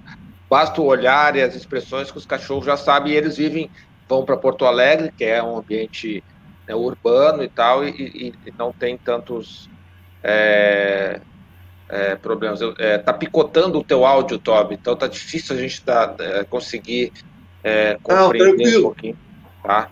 Então, desculpa, eu, eu, eu tá te interrompendo. É que eu tô no, na, no, tô no, no meio rural, a internet é, é muito boa. A internet não é um border que se adapta tanto na área rural quanto na área urbana, né? Na área rural ela dá uma. É verdade. É. É, Jéssica, obrigado, mas eu não tenho perfil para ter border, não. Eu, eu, eu, tô naquela que a Fernanda falou ali do, do, do maratonado Netflix. Então, eu criava chau-chau, onde ficava sempre deitado aqui comigo oh, horas. Sabe qual é o problema de ter um border, Edu? Fala. Vicia. Oi? O é, problema é que vicia. Não ter um só. É, não, é impossível ter um só. Pessoal, vamos é falar de saúde? Vamos falar de saúde? Então, o Torbe já falou de uma questão, a Camila também já comentou da questão da, da, da audição, né? É, que, quais são os outros problemas que, que vocês, criadores, têm que ficar atentos com relação a border? É, eu, eu, eu... A Camila pode falar melhor, que a Camila é veterinária. A Camila... A vet, né? E, e, assim, e hoje em dia tem vários elencados, né? Eu acho que a Camila seria mais top para falar sobre isso. Bom, obrigada pela parte que me toca. Bom, primeiro, primeiro de, assim, uh, se a gente, quando a gente começa a falar em raça, vai ter várias doenças que vão aparecer, né? Que, que a gente começa a melhorar cada vez mais. Mas assim, a primeira e mais importante de, de todas, mais, antes da gente ir para os detalhes, a gente deveria se preocupar com o o primeiro de tudo, o básico, que é a displasia coxofemoral, tá? Que é, é, tem bastante na raça, sim, e muita gente faz vista grossa, né? Fala, meu cachorro não manca, não tem, ele é saudável. Displasia coxofemoral a gente não diagnostica com um cachorro saudável, não, não diagnostica a olho nu, é através de radiografia. E não, também não, não é, ela é poligênica e, e recessiva. Então, não basta ser filhos de cães isentos para displasia femoral para ser garantido que é, é isento. Então, é um tipo de de, de exame, é um tipo de cuidado que a gente tem que ter em todas as gerações, tá? Infelizmente, em 2020, eu ainda vejo gente reproduzindo cão sem exame de displasia. Que assim, isso é a informação que mais está presente. Por isso que eu falo, às vezes é preguiça de não ter informação ou de não querer usar informação, porque a informação está aí. Qualquer Google, qualquer é, comunidade Facebook, qualquer sites de bons criadores tem essa, esse tipo de informação. Então, displasia coxofemoral é a mais importante. Depois vão vir um monte de outras, um monte de outras, que são uh, importantes, sim, mas é a, a, primeira deveria ser a displasia. Por quê? E principalmente por quê? Porque ela causa dor, tá? Ah, se a gente não cuidar disso, a gente pode ter cães com dor, né? Especialmente depois de uma certa idade. Então é, é muito cruel, é muito cruel a gente fazer vista grossa desse tipo de cuidado. Por, por, por ego ou por preguiça de fazer o exame ou por qualquer coisa do tipo, sendo que a gente está fazendo com que o filhote é, ele tem que contar com a própria sorte para ser saudável. Claro que não é garantia. Se você acasalar dois cães isentos de displasia, você não tem a garantia de que todos serão 100% saudáveis, mas é o máximo que a gente pode fazer. E a chance dele ter um problema é infinitamente menor. Então, quando a gente já tem isso, por que não fazer um exame que custa 200, 300, 400 reais? Uh, depende do lugar. Sabe que a gente faz uma vez na vida, depois dos dois anos esse exame é definitivo, você não precisa repetir mais. Então, isso assim, eu, eu é, é, me dói, me dói ver tantos problemas ainda de displasia de, de gente reproduzindo cães sem fazer esse exame, sem tomar esse cuidado. Então, no topo ali, ó, topo, topo, topo, topo, exame de displasia coxofemoral, tá? É uma doença que é evitável, sim. A gente não tem controle garantido dela, mas a gente consegue evitar, a gente consegue diminuir demais a incidência se a gente não ignorar ela tá? É, que o que é a displasia coxofemoral, acho que a maioria entende, né, sabe do que eu tô falando, mas tem gente que não vai saber.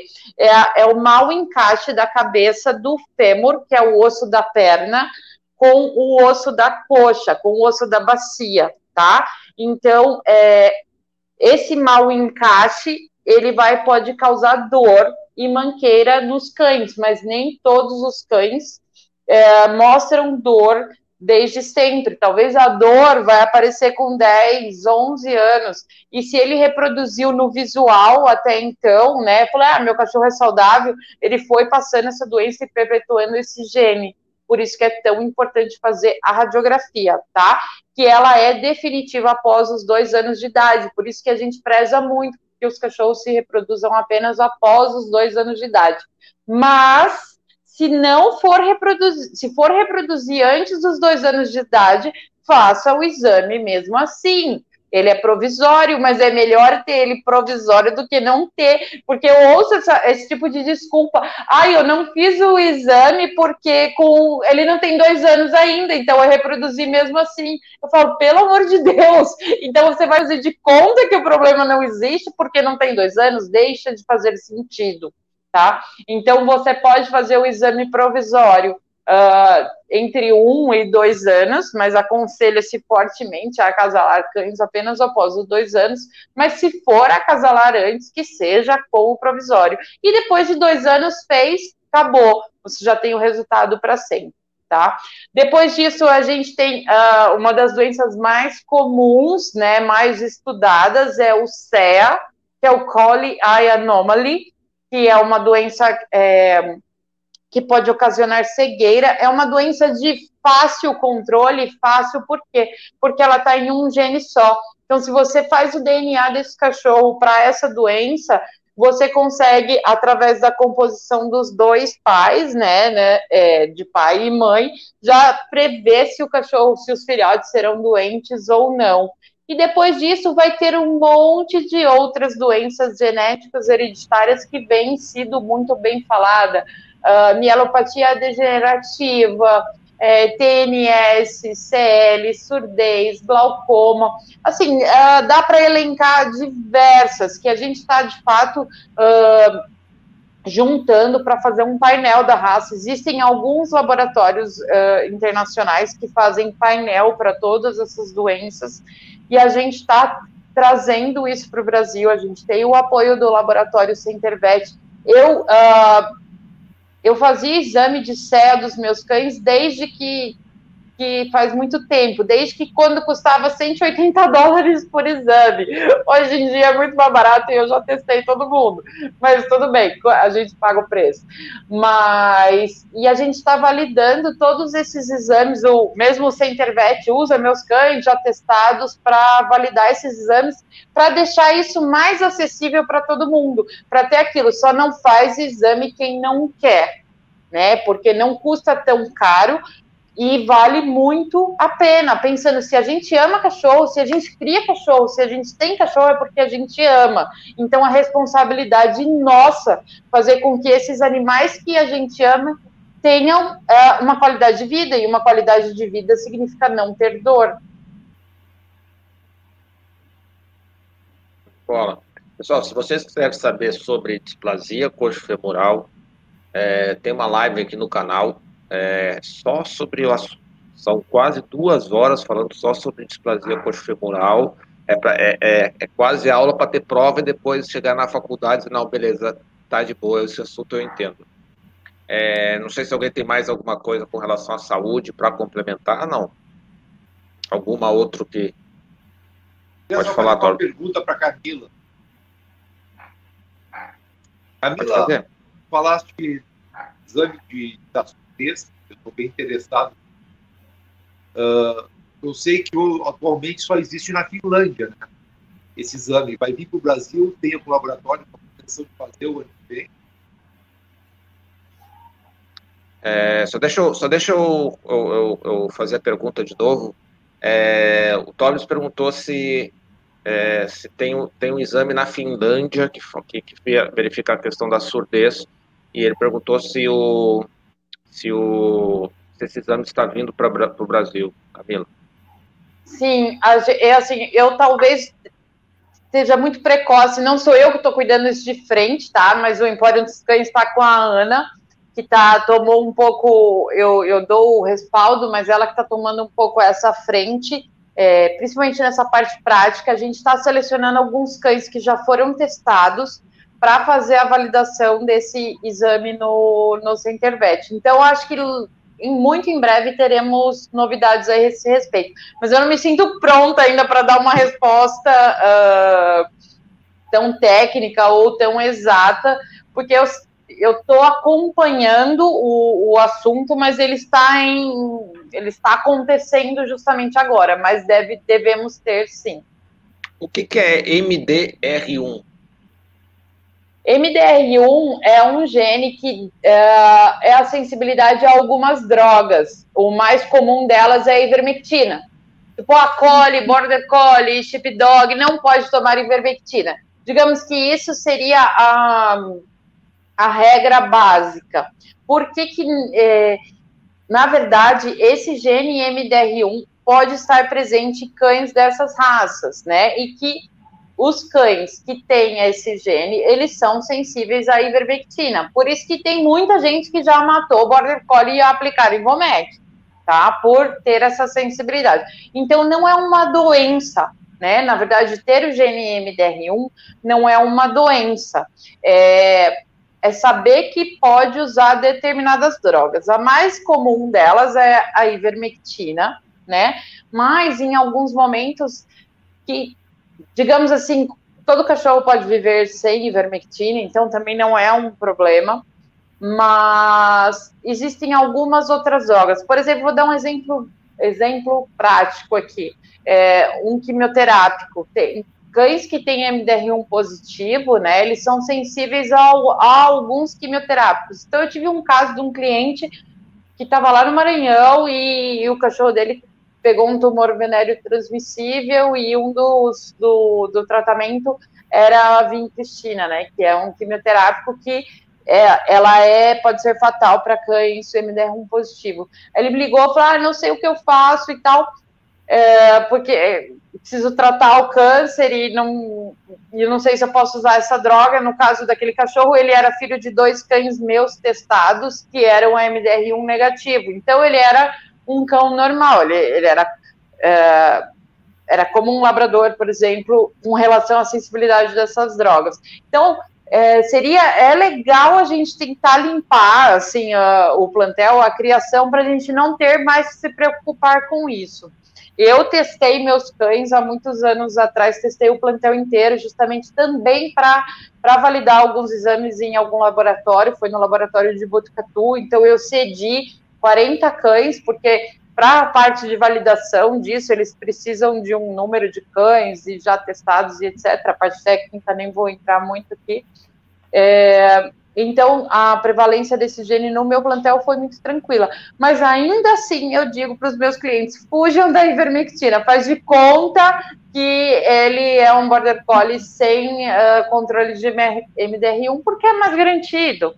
Né? Antigamente, os, os veterinários nem sabiam disso e receitavam ivermectina para border collie. Hoje, já com a difusão da raça e tal, uh, a grande maioria dos veterinários sabe disso, é difícil de acontecer acidentes. Mas respondendo objetivamente a sua pergunta, MDR1 é um gene que é responsável pela sensibilidade a algumas drogas. Na verdade, a ivermectina ultrapassa a barreira hematoencefálica, que, que não deveria, e pode ocasionar a morte com uma dose ok para qualquer outro cachorro, mas no Border Collie poderia causar a morte. Ô, Torbes, aqui a, a Jéssica está contribuindo com a gente, o que ele está dizendo que a Duda Dodi, é, não sei se é Dodi ou Dodi, depois eu vou perguntar para ela quando for para aí, está fazendo nos Australians dela, aqui em Pelotas, esse exame de surdez. Acho que poderia sugerir uma parceria aí com o Torbes. Então fica a dica aí, depois precisar do contato da Duda, tu, entra, tu fala ali que eu te passo. É... Obrigado. Pessoal, papo bom voa. A gente já passou de uma hora e dez. Então agora eu vou fazer algumas perguntinhas minhas aqui que eu não fiz, mas que eu sempre costumo fazer para os nossos criadores aqui. Né? É, vamos lá, vou passar para vocês ali. Tem, vamos tentar fazer um joguinho mais rápido, porque se a gente começar a falar muito, a gente vai para duas horas assim, ó, sem nem pestanejar.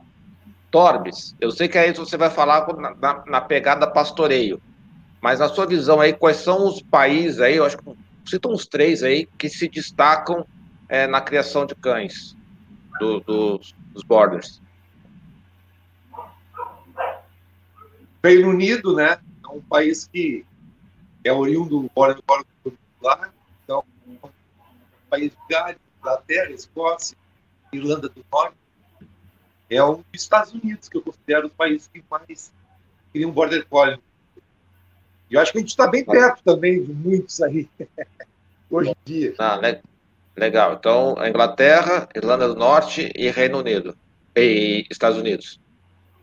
Não, na realidade, o Reino Unido é, é, engloba a Inglaterra, Escócia, País de Gales e Irlanda, mais os Estados Unidos.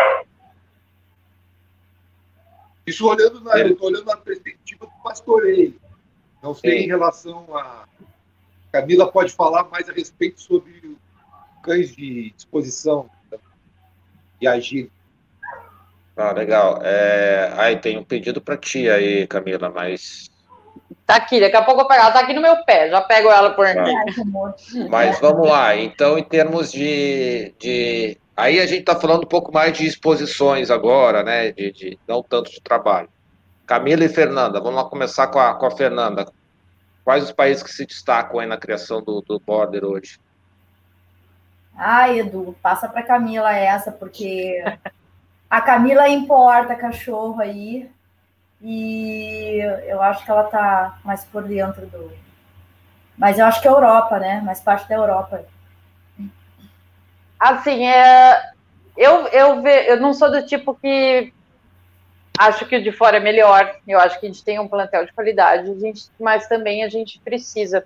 É, os Estados Unidos tem uma boa criação, uma criação de destaque. Ele tem um tipo um pouco diferente, né? Como a, na grande maioria das raças, o, o tipo americano costuma ser diferente do tipo europeu. Não é o tipo que mais me agrada. Eu, eu não, eu, sou, eu gosto mais dos, dos europeus, mas eu tenho uh, americanos na minha criação, né? Uh, mas Europa, uh, França e Austrália, né? A gente não tem como falar de Border Collie de beleza sem falar de Austrália, tá? Eu acho que a Austrália é o, não é o berço, mas assim é, é tem muita qualidade em termos de cães de exposição. É, eu não tenho nenhum cão de fato australiano, porque é longe pra caramba, fica caro pra caramba, mas tem, tenho bastante coisa da linha. É uma linha bastante importante, mesmo os europeus ainda importam muito da Austrália. Então, assim, a linha australiana é uma linha que está bem presente em cães de, de exposição. Ô, Torbes, existe um, um, um mundial também de, de de pastoreio com, com os borders, não? Sim, sim. O Mundial é realizado a cada três anos pela SDS. O último Mundial foi realizado na Holanda. Primeiro ano que eles tiraram o Mundial do Reino Unido. Geralmente é realizado na Inglaterra, no País de Gales, na Irlanda ou na Escócia. É organizado pela SDS. Então, ele vai ter de todo vão lá competir. Geralmente são 240 cães grupos e participam de três dias de prova. Aí sai o campeão. Mas geralmente os campeões que saem, saem nas provas são tudo do Reino Unido. Eles já estão. As ovelhas já são deles, é mais, mais, mais difícil competir com eles. A equipe Falam a mesma língua, né? Participar, participar lá, fazer os, os cinco competidores foram na Holanda no último Mundial, foi 2000, 2017, agora em 2018, agora em 2021 vai ter o outro Mundial que melhores cães classificados prova do Brasil devem nos representar lá.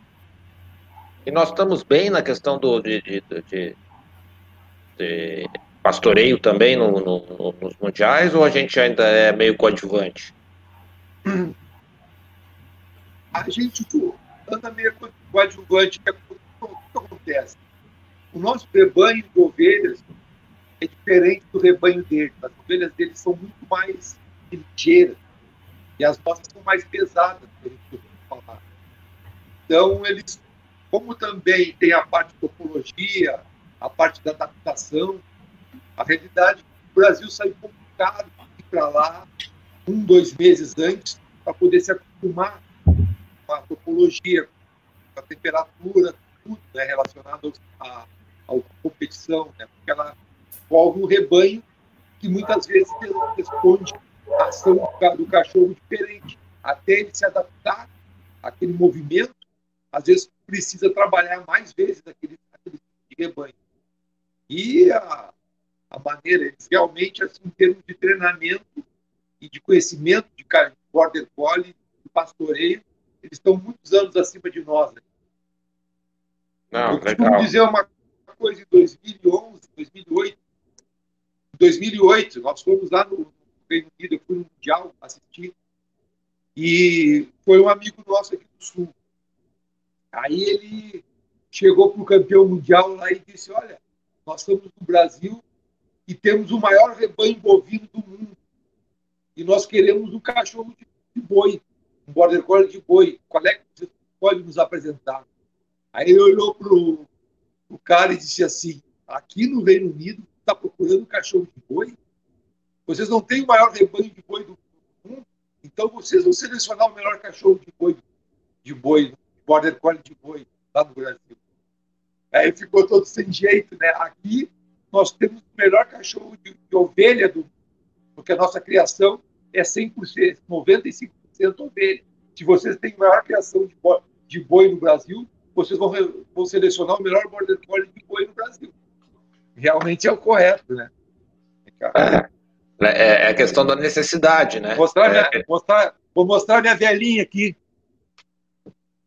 Agora é a sessão Mostre o seu border. e ela estava aqui no meu pé o tempo inteiro. É, é, é, é, isso, Border Collie. É fazer parte da nossa vida. Tá aqui. Eu, eu tive hoje cozinhando, que amanhã a gente vai ter um evento, fiquei em casa, estava trabalhando e ela estava ali o tempo todo. E aí, se ela, se ela, se ela me vê vindo para a loja trabalhar, ela não vem junto, ela fica tipo Ai, droga. Essa Então cor, ela. eu, eu não vou perguntar de Essa cores, tá porque eu já, eu 15 já vi uma cor ali de um, a cor de outro, Uhum. eu não vou perguntar de cores, porque senão vai ser mais meia hora só falando de Ah, cores. Muito mal, umas duas horas só de cor. Pessoal tá chegando meio atrasado aí, pessoal. Depois, quando final, é só voltar lá, vocês vão ver toda ela de novo. É, Pessoal, vamos alguma, algumas perguntinhas aí. É, Então, assim, é, voltando ali para a pergunta para Camila, acho que a Camila já meio que deu, uma, deu um norte, mas agora eu vou jogar para Fernanda e não joga a, a, a, a pelota para a Camila de novo, nem para o Toby, tá, Fernanda? Agora a pergunta é para ti. Nós vamos fazer bonito no, no Mundial de 2022 aqui da FCI? Ah, com certeza. Uh, tem muitos canis bons aqui no Brasil, né? Muitos. Uh, tem gente se espe especializando pra caramba, assim, estão à disposição. Eu não sei como é que tá a função do, do Mundial em questão da Covid, eu não sei se já tem data marcada, uh, não, não vi a respeito ainda, mas com Não, certeza. A princípio, a princípio, o Mundial de 2022 tá tudo ok. Sim, Ah, sim, mas vai- isso aí é lá para vai- diante, né? Hã? Isso é lá para diante, né? 2022 É, tá longe 2022. ainda. É. É, 2022. Mas tem, tem, tem muitos canis que, ah, que, a gente, que a gente, como canil pequeno, tipo assim, que nem o meu, assim, vamos dizer que está em, em crescimento e, e precisa de várias adaptações, mas que a gente se espelha, sabe? Eu, tenho, eu me espelho em alguns canis aí que eu não posso citar o nome porque eu não vou fazer merchan, mas eu sou apaixonada pelos cães, tem muito cachorro bom no Brasil, com certeza. Também acho. Também, Camila, concorda? Vamos fazer bonito? Concordo. Concordo, concordo sim. Acho que a gente tem muito cachorro bom aqui. Não, legal. É... Bom, a pergunta eu acho que essa daí é bem facinho, né? É, tanto para a galera do trabalho quanto para a galera da coisa, mas é um cão rústico, né? Então o acasalamento e o parto é tudo natural, né? Sim, Sim, grande, é to- grande, grande maioria. tudo sim. tranquilinho ali, sem, sem, sem, sem grande problema. Infraestrutura, pra, falando de criação, vocês comentaram bastante que é um cão bem família e tal, mas a Camila comentou ali que, que tem um plantel um pouco maior. Assim, quais os cuidados que, que o pessoal que quer aumentar um pouquinho mais o plantel tem que ter para cuidar desses cães aí, Camila? Tem acho assim, ah, é, a altura, né, de canil, assim, um cachorro que tem facilidade de pular, né, ele por serem, por serem muito ágeis, assim, ah, canis bar, por exemplo, eu, eu tenho uma altura normal de canil e tenho alguns cães que pulam, aí eu faço uma adaptação para esses cães que pulam, mas é uma coisa que tem que se considerar, talvez a altura, eventualmente telado em cima, né, para evitar fugas. No meu caso, eu tenho bem poucos por, por conta do meu manejo. Ahn, pelagem é muito tranquilo, né? Manutenção, banhos, assim, banhos trimestrais, semestrais, eventualmente até anuais é, é, costumam ser suficientes, vivendo em um ambiente higiênico, logicamente, né? E uma escovação ali de vez em quando, tipo, uma vez por mês, uma vez cada dois meses, quando precisar, né? Eu sempre falo assim, o banho de border collie não tem uma regra, é quando precisar. E às vezes passa um ano e não precisa. Isso é fato, assim. Ninguém acredita em mim quando eu falo isso, só acredita quando quando tem mesmo e quando vive. Mas eu acho que assim, acho que com relação à raça, um cuidado da raça seria possibilidade de pular, não que seja um cachorro fujão, mas normalmente eles pulam para ficar próximos do dono, não para fugir da propriedade. Tipo, mesma a Caena, a Caena é uma santa, mas se eu colocar ela num piquete ali, que é mais ou menos, ela pula num telhado para pular, é, ainda tem essas traquitanas, não é só escalar.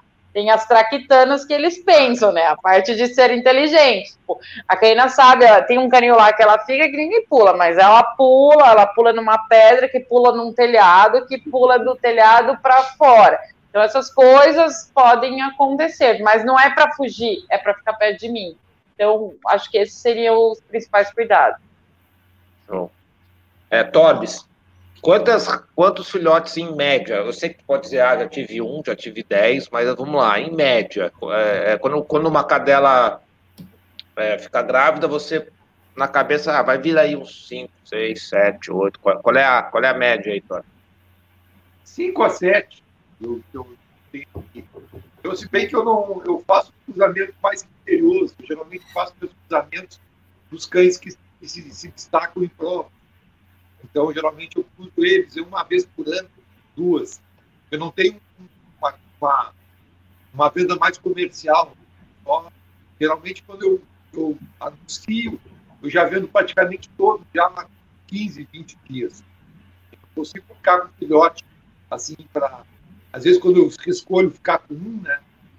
Geralmente eu consigo uh, colocar eles rapidamente. Mas é. As cadelas geralmente é de 5 a 7. É isso aí, Camila. A mesma coisa, Fernanda. É, eu acho que o mais comum é esse número mesmo: 5 é. a 7, podendo ter 10, 11 e podendo ter 3, 4. É. Ela é bem, ela tem, ela tem bastante, é, ela, ela, é bem, é um número alto. É, de, e, de... e, isso, é, isso é genético também, né? Isso, a capacidade materna, normalmente tem linhas, que nem eu tenho. Eu tive uma ninhada recentemente de 10, de uma cadela que nasceu de uma ninhada de 11, de uma cadela que nasceu de uma ninhada de 9. Então, é, é um tipo de característica que costuma se perpetuar. Então, dependendo da linha de sangue que você tem, uh, você consegue prever um pouco, não que seja uh, certeiro, né? Mas, é, mas tem, tem linhas de sangue que a gente observa que isso se. Eu já tive cadelas que nunca me davam mais do que quatro, mas é linha de sangue mesmo, ou, ou de indivíduo, e outras que sempre é tipo, ai, nove, dez, ou eu vou fazer uma pergunta agora, ela é um pouco mais. Eu vou, vou fazer a pergunta, né? Mas vamos lá. É, eu sei que é, a gente vai falar de valor, né? Então, qual é a ideia? É, a partir de quanto você começa a encontrar bons borders? Tá? Eu sei que preço não quer dizer qualidade, né? Porque basta pegar ser ruim e botar um valor alto que ele não ficou bom, né? Mas, vamos, mas a gente sabe que os criadores normalmente trabalham ali a partir de um determinado valor, e esse não precisa ser específico, a gente pode dar um valor bem genérico, ah, a partir de, de 3 mil, a partir de 4 mil, a partir de 3,5, você começa a encontrar bons criadores ou boas opções, nem que demore um pouco, enfim. Mas a, quando a gente fala num filhote de, de border, a gente está falando a partir de quanto você começa a encontrar bons, bons criadores Fernanda? 3 mil, 3.500. Camila? É, eu acho que por aí também. Eu acho que uh, raríssimos casos tem, vai ter gente boa vendendo por 2,5, mas assim, aquele artesanal, aquele que que, mas é por aí mesmo. E aquilo, é aquilo que você já falou, não é, não é preço que dá qualidade. Tem um monte de porcaria sendo vendida a 5, 6 mil um monte. E é, às não, vezes tem um. Mas uh, menos de 2,500 é bem difícil ser algo razoável. É, a ideia é exatamente essa, quer dizer, o cara que está é. lá com 1.500, velho, espera, junta mais grana é, e, é, e, e, difícil, difícil, é, isso. Que é a partir de mais para cima que está o alto. É isso aí, Torbis, para o campo também Pastor, é essa pastoreio média? Na, não, menos. Pastoreio é 1.500 a 2.500. Porque, o que, que eu te digo que é mais ou menos isso aí? Porque um cachorro de pastoreio para te treinar demora um ano. Os treinadores que treinam o cachorro para fora cobram, em média, 500 reais a 600 reais por mês. Então, se tu colocasse um preço para pastoreio muito alto, a pessoa já não, não começa a já vai ter vai gastar muito para treinar o cachorro, principalmente para quem não não tem conhecimento de treinamento. A média pastoreio é de 1.500 a 2.500 reais. E quanto, e quanto tempo? Reais. E quanto tempo para deixar um cachorro pronto? Ao, ao, nível de excelência vai depender também muito da qualidade e aptidão do cachorro. Porque numa própria média, linhada de média, bons, bons média. é. de 10 a um ano. 10, 10 meses a um ano. Então, na verdade, o, o pessoal do campo ele compra o estagiário. Né, para pegar o para ser profissional, aí o custo, obviamente, o custo vai ser mais alto, mas Exato. não está intrínseco é. nele, né? Tá, tá, no, tá no conhecimento que ele adquiriu. Existe muito, existe muitos fazendeiros que compram o cachorro e não treinam. Né? Eu sempre digo que está perdendo a qualidade do cachorro, ele está usando o cachorro uma maneira solta, que nem campeiro que a gente viu mesmo, cara que, que vai treinando, vai colocando o cachorro, expondo o cachorro no rebanho e vai dando alguma resposta que o cara vai se agradar pela resposta que o Border vai dar, mas ele, ele perde, vamos supor, 70% que ele pode dar sendo treinado. Ah, perfeito. Pessoal, a gente já chegou em uma hora e meia, mas eu eu sempre faço uma pergunta para os criadores antes da gente ir para o encerramento, que é o seguinte. Quais as recomendações que você dão para quem está aqui nos assistindo, está viciado já em border e quer começar a criar? Quais são as recomendações, assim, três recomendações básicas assim para que vocês passam aí para quem nos ouve, para quem nos assiste agora, para quem está começando a criar. Vamos começar com o Torbis ali, que a gente está conseguindo melhorou um pouquinho o som. Vamos ver se a gente consegue ouvir direitinho aí. Acho que basicamente quem quer criar é fim da Camila. Pesquisar bastante, se for pastoreio. Geralmente, se quiser um bom cão de pastoreio, pergunte ou receba ou peça vídeos dos pais trabalhando, né? porque existe muito, muitas pessoas, os maus criadores, que dizem, ah, eu tenho cão de pastoreio. Ah, me mostra o que os pais, geralmente ele não tem. Né? Então, poucas, e mesmo assim, tu recebe, comprando filhote, cães bons de pastoreio, pode acontecer de um ou outro dar problema de não se conseguir ser treinado. Aí vai, vai depender muito de recria que a pessoa vai fazer, como que foi recriado, tem uma, uma, uma constância no treinamento que tem que ser seguida e não se pular etapa. Então, o bom, bom, no mínimo básico para que é, eu falo isso direcionado à parte do pastoreio, pergunte, peça um vídeo ou vão até o local ver os cães dos pais trabalhando. Quem está comprando uma boa gente. Pessoal, se vocês não conseguiram entender, vocês dão um toquezinho aqui que a gente, eu, eu repito aqui, tá? É, mas ele falou basicamente é, ver os pais trabalhando, conhecer, na verdade, a linha de sangue, né? Saber do, ver, ver, ver o trabalho dos pais, que a chance de um bom filhote de pais que trabalham bem é, é maior, né? Não é 100% que às vezes que isso vai acontecer, mas é aquilo que ele está falando, as chances aumentam bastante. Camila, é, três dicas aí para um novo, para um criador. É isso, né, Torbis? Isso, é isso aí. Tá, Camila, três, três dicas aí para quem quer começar a criar aí. Primeira, é... acredite muito no que está vendo. Né? Assim, primeiro, um filhote é só uma promessa. E um filhote, ele tende a ser semelhante aos pais. Então, se você achou os pais meio mais ou menos, já não espere que o filhote vai ser muito melhor que isso, porque às vezes existem falsas promessas e, e, e, tudo mais. Então veja, veja mesmo. O importante é que goste e estude principalmente a, a genética, a repetição, o que está envolto por, por tudo isso, desde o antes, né, pais, avós, bisavós, para os irmãos, né, é, da mesma geração ali, filhos de pais parecidos, alguma coisa do tipo, e, e, e da, da, capacidade do criador. Se, e veja o plantel do criador como um todo, né? Se você vai comprar um filhote desse, se ele tem apenas um ou dois cães que, que te agrade, talvez não seja a melhor fonte, né, para os seus filhotes. Esse seria assim ter bastante honestidade consigo mesmo, em, em enxergar aquilo que você está vendo, ou em não acreditar em falácias, assim, né? Uh, saúde, né? Saúde, saúde, saúde, não esquecer, não acreditar em desculpinhas, não focar a saúde acima de todo o resto. É, por exemplo, é, o cachorro tem saúde, mas tem péssimo temperamento. Ah, mas tem boa saúde. Não, não, não, não. Pera. Uma coisa é uma coisa, outra coisa é outra coisa, e ambas são passíveis de corte, né? De não serem uh, um, cães aptos à reprodução, tá? E ética, ética é uma coisa que eu pego muito, não pode ter pressa.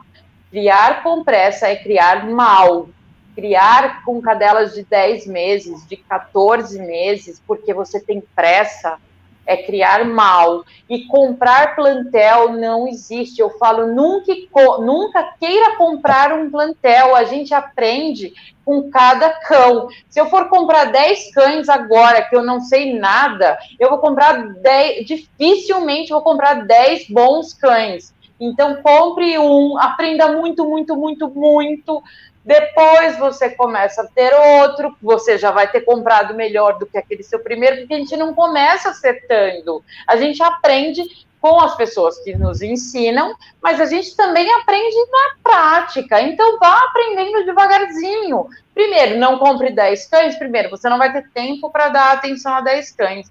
E segundo, você vai ter zero experiência comprando 10 cães. Se você compra um, aprende, aprende, aprende. Quando você vai comprar o 2, você vai ter uma, uma experiência guardada. Quando você for comprar o 3. Então, e quando você for comprar o 10, você já aprendeu demais. Então, o, o seu nível de qualidade vai subir muito mais. Então, tenha calma. Na criação não dá para ter pressa, não dá para querer é, fazer tudo acontecer com pressa. Tenha calma, curta. A criação é paixão. Veja se apaixona. Pega um cachorro, se apaixona por ele, veja se apaixona. Pega um segundo, veja as semelhanças, as diferenças, as dificuldades, a, as coisas boas, para ver se é isso mesmo que você quer. Eu acho que é isso, ter bastante consciência de que criar cães precisa ser incrível. Precisa ser incrível para quem cria e precisa ser incrível para os cães. Fernanda, suas dicas. Bom, uh, depois que, de tudo que a Camila falou, uh, eu vou falar particularmente uh, o que eu aprendi com erros e acertos. Primeira coisa, tu precisa saber para criar um border collie qual o caminho que tu quer seguir, né? Porque às vezes a gente começa com um cachorro de trabalho e a gente se apaixona por um cachorro de beleza, e daí depois quer trocar, e daí já tem, tem que mudar todo o plantel. Então, assim, primeiro, amadureça a ideia, né, ver o espaço que tu tem para, né, que, tu, que a, a, tua possibilidade de estrutura de canil, para tu ver qual a linha que tu quer seguir. Depois disso, tu procura canis éticos, né, ah, canis idôneos, ah, canis que vão te proporcionar cães aquilo que eles estão prometendo, né? Quem a Camila falou, cães bonitos geralmente uh, geram uh, filhotes bonitos. Não adianta tu comprar um filhote de cães mais ou menos e querer que o cachorro seja o melhor do Brasil, o melhor do mundo. Isso não vai acontecer, né?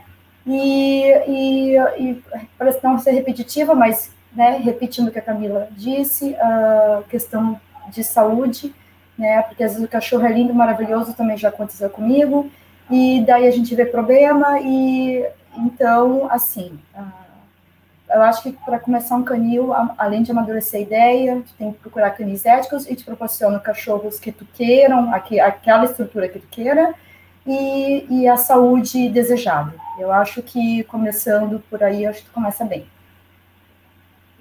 Show de bola. É, o pessoal está perguntando aqui Ai, agora me esqueci o nome dele aqui, era Fernando, eu acho, né? Só que é Fernando. Fernando Tóbio está perguntando onde é que é o endereço aí para ir no torneio aí.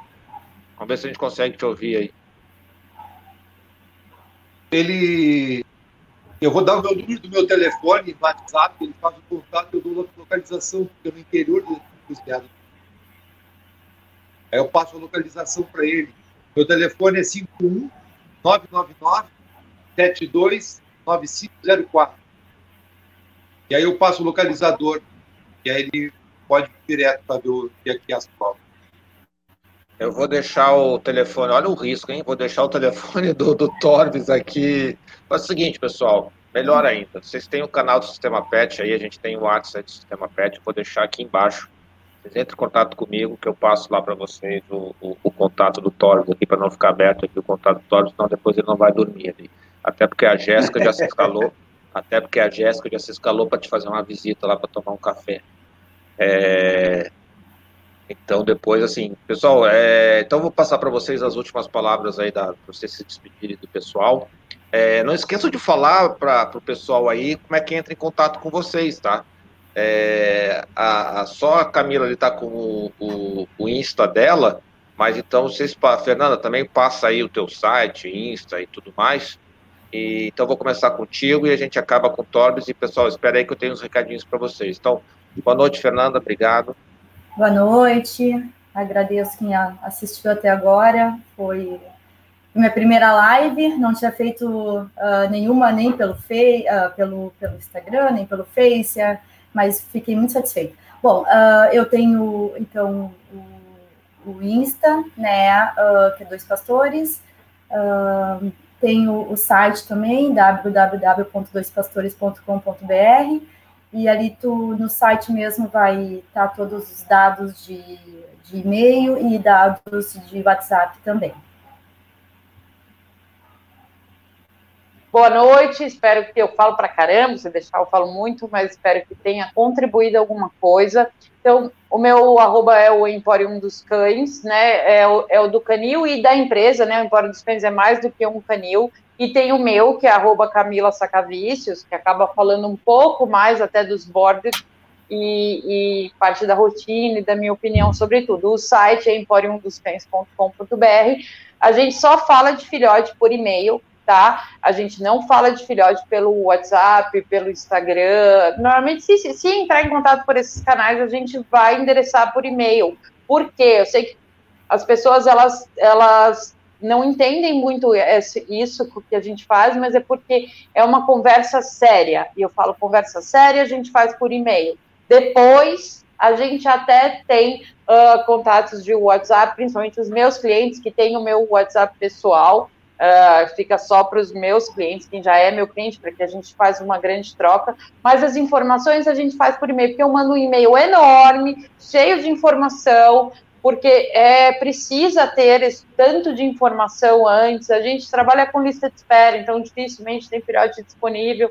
Então a gente tem que ter um contato, a gente tem que conversar, você tem que me conhecer e eu quero conhecer você, sem, sem, sem frescura, sem burocracia, não é nada disso, mas é que é importante de fato para a gente se conhecer. Então, Uh, mas é só entrar no, no Instagram, no arroba Emporium dos Cães, ou mesmo no site, no emporiumdoscães.com.br, e conhecer toda a nossa história, que tá tudo lá, tudo, todo, toda a história do canil tá no site, com toda a transparência que merece.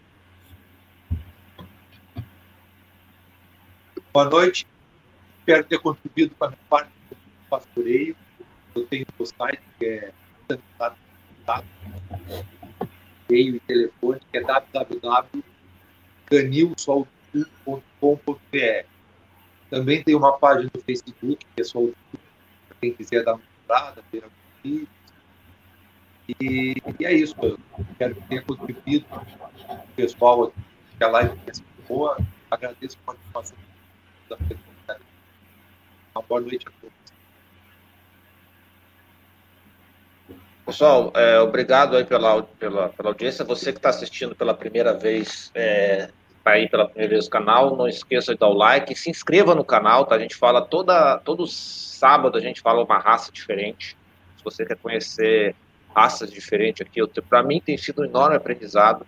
Tá? É, toda, toda, todo, todo sábado à noite, eu sei que é sábado à noite, mas é um papo gostoso. A live fica gravada também, se você preferir um outro horário, ah, eu curto mais a quarta, segunda, terça, a live fica gravada aqui. A gente não, tem, não consegue interagir nesse horário, mas é um papo gostoso. Toda a sexta-feira a gente fala sobre sinofilia e os assuntos mais é, diversos da sinofilia, como um todo, né? Então, desde exposições, selos, CBKC, é mundial, é, saúde. Então a gente fala tudo que envolve a sinofilia e durante a semana também a gente fala, é, a gente tem parceria com outros Kennel Clube também, a gente fala sobre saúde, sobre vários temas também. Então tenho certeza se você é um amante aí do, do, de cães, aí você vai curtir o canal com 100% de segurança.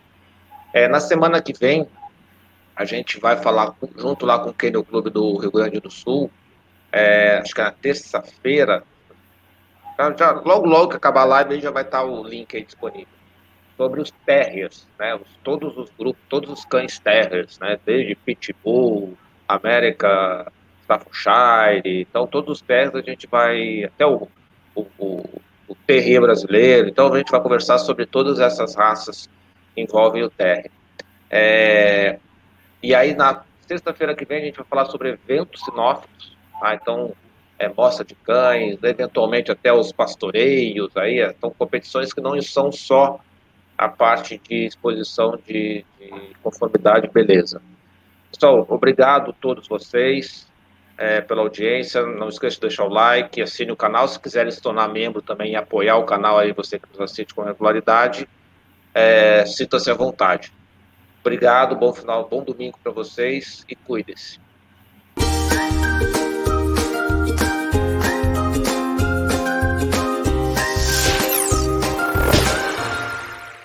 Vamos demonstrar para você um novo benefício que o criador, assinante do sistema PET, poderá oferecer ao seu cliente. Agora você poderá disponibilizar, de forma totalmente gratuita, um sistema completo para o novo proprietário de seu filhote. Assim que você efetuar a venda para a nova família, poderá enviar para seu cliente o acesso a um sistema completo de pet care. Nesse sistema, ele poderá controlar os principais aspectos para ter uma boa saúde, como vacinas, vermífugos, controle de ectoparasitas e até o controle de peso. Além disso, ele poderá atualizar fotos do filhote que poderão ser exibidas automaticamente no site do criador. O cliente poderá informar o resultado de exames importantes, como displasia coxofemoral e de cotovelo e luxação de patela. Dessa forma fica mais fácil ao criador acompanhar a saúde dos filhotes após serem vendidos. Faça parte agora do melhor sistema para criadores do Brasil. Assine agora o sistema PET.